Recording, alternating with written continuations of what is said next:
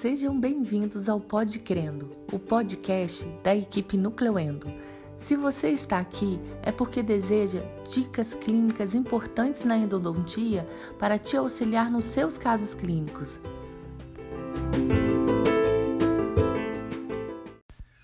Oi, pessoal, tudo bem?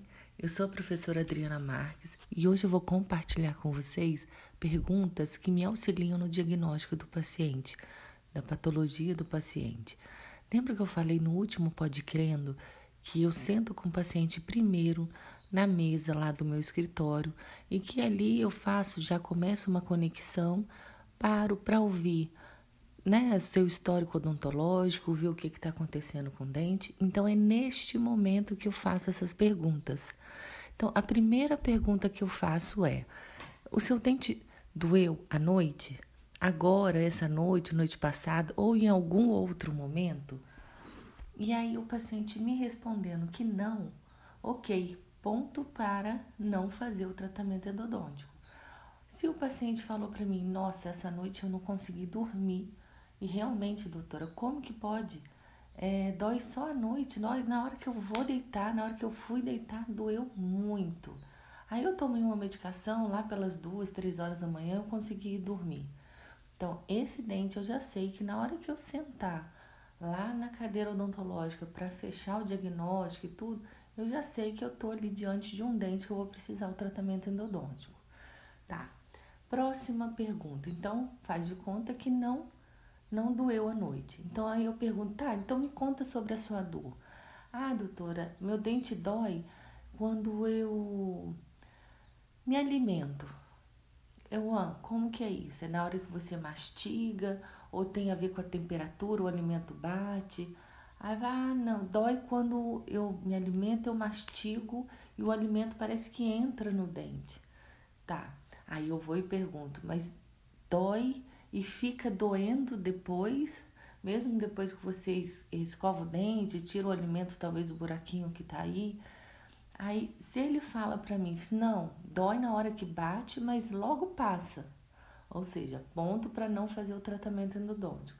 Mas se ele fala que tem ali a mastigação, o alimento pega no dente e aí dispara uma dor que fica doendo, doendo, doendo, doendo, ah, depois que passa, ou às vezes até para passar, precisa tomar um, um analgésico, aí ponto para fazer o tratamento endodôntico. Então vamos adiante. De conta então que só dói, não, mas dói quando bate, quando com temperatura. Aí tem aquele paciente que chega pra gente e fala assim: "Ah, doutora, é assim, bate gelado, bate quente, tudo dói". Aí eu penso: "Ah, sim, bate gelado, quente, dói quando e passa a dor logo em seguida, não passa, dói só na hora que bate.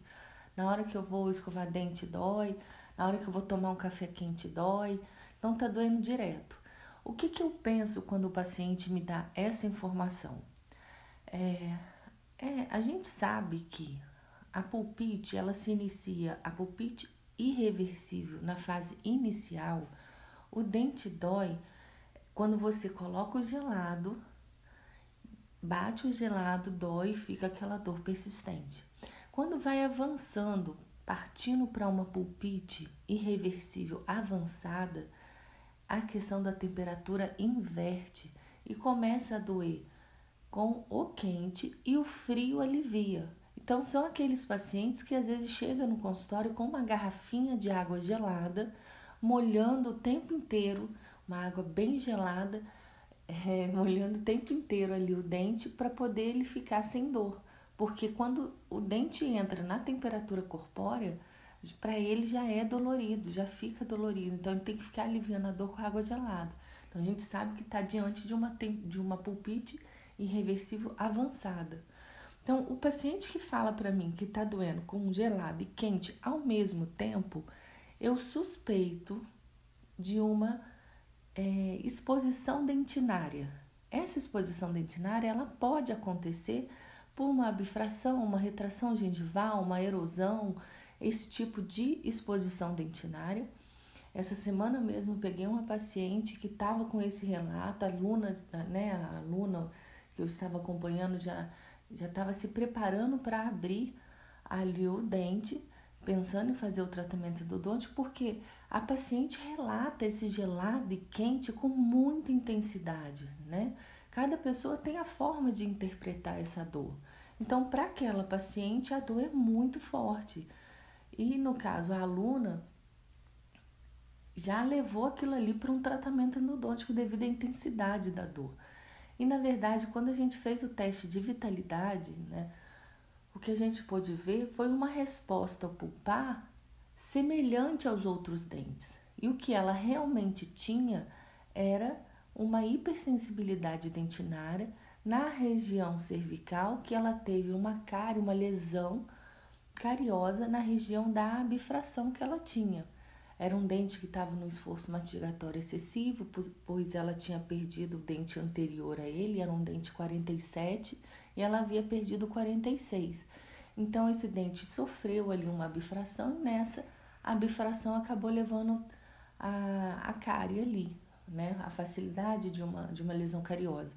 Então, essa, esse paciente que tem, tem a dor congelada e quente ao mesmo tempo, eu desconfio de uma é, de uma exposição dentinária, tá? Então pode ser por lesão cariosa, lesão cariosa na região cervical, como eu falei, mas pode ser também por uma cavidade, né? De cariosa realmente na região é, oclusal, na região mesial, nas proximais, e também por essa exposição, bate gelado, bate quente, mas como bate os dois e dói e logo passa, o ponto vai para a tentativa de não fazer o tratamento endodôntico e sim fazer um tratamento conservador com uma restauração.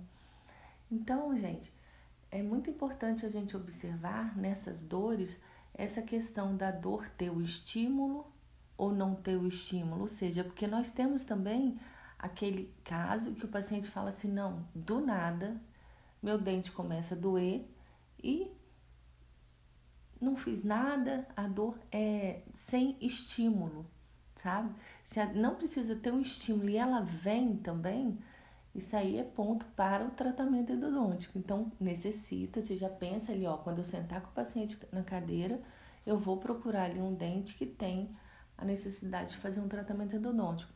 Só que quando a gente fala nesse tipo de situação, nesse último que a dor é uma dor espontânea, não provocada, vale a gente acender a luzinha ali de uma DTM.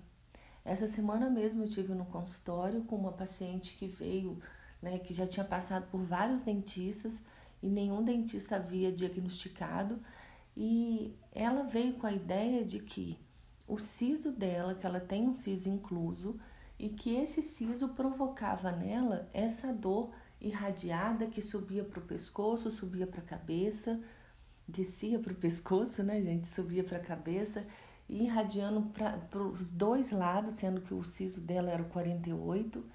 E aí eu fiquei desconfiado se a é, enfim, tá inchado, chega a inchar a região do dente, logo pensei numa pericoronarite. E ela não, não, começa, incha assim meu pescoço, meu, meu rosto, na região do masseter, que ela apontava para mim. E aí eu logo desconfiei de uma DTM muscular e não deu outra. Eu fiz aquele protocolo de atendimento, igual eu falei para vocês no, no Pode Crendo anterior, em que na hora que ela sentou na cadeira, eu olhei todos os dentes, fiz uma avaliação minuciosa na mucosa, olhei direitinho, fiz palpação e realmente eu não encontrei nada. O dente não tava, o dente 48 não tava uma parte exposta, né, que houvesse ali um risco da pericoronarite.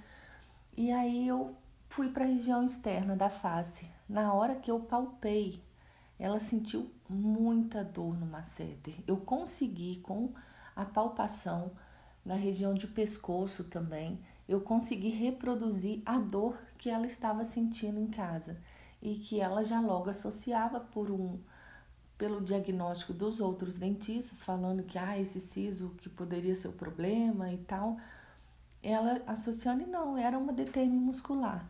Então é muito importante também a gente ficar atento se as coisas ali não se encaixam com a questão dentária, ou às vezes até se encaixa um pouco, mas você olha, não tem nenhum dente, olha as radiografias no final, não tem nada que te direciona ali para a questão dentária, procura na região da face, procura uma disfunção articular, uma disfunção muscular. Tá bem, pessoal? Um forte abraço e até o próximo Pode Crendo. Acesse o nosso site e conheça mais sobre o nosso curso de endodontia online e venha aprender uma endodontia descomplicada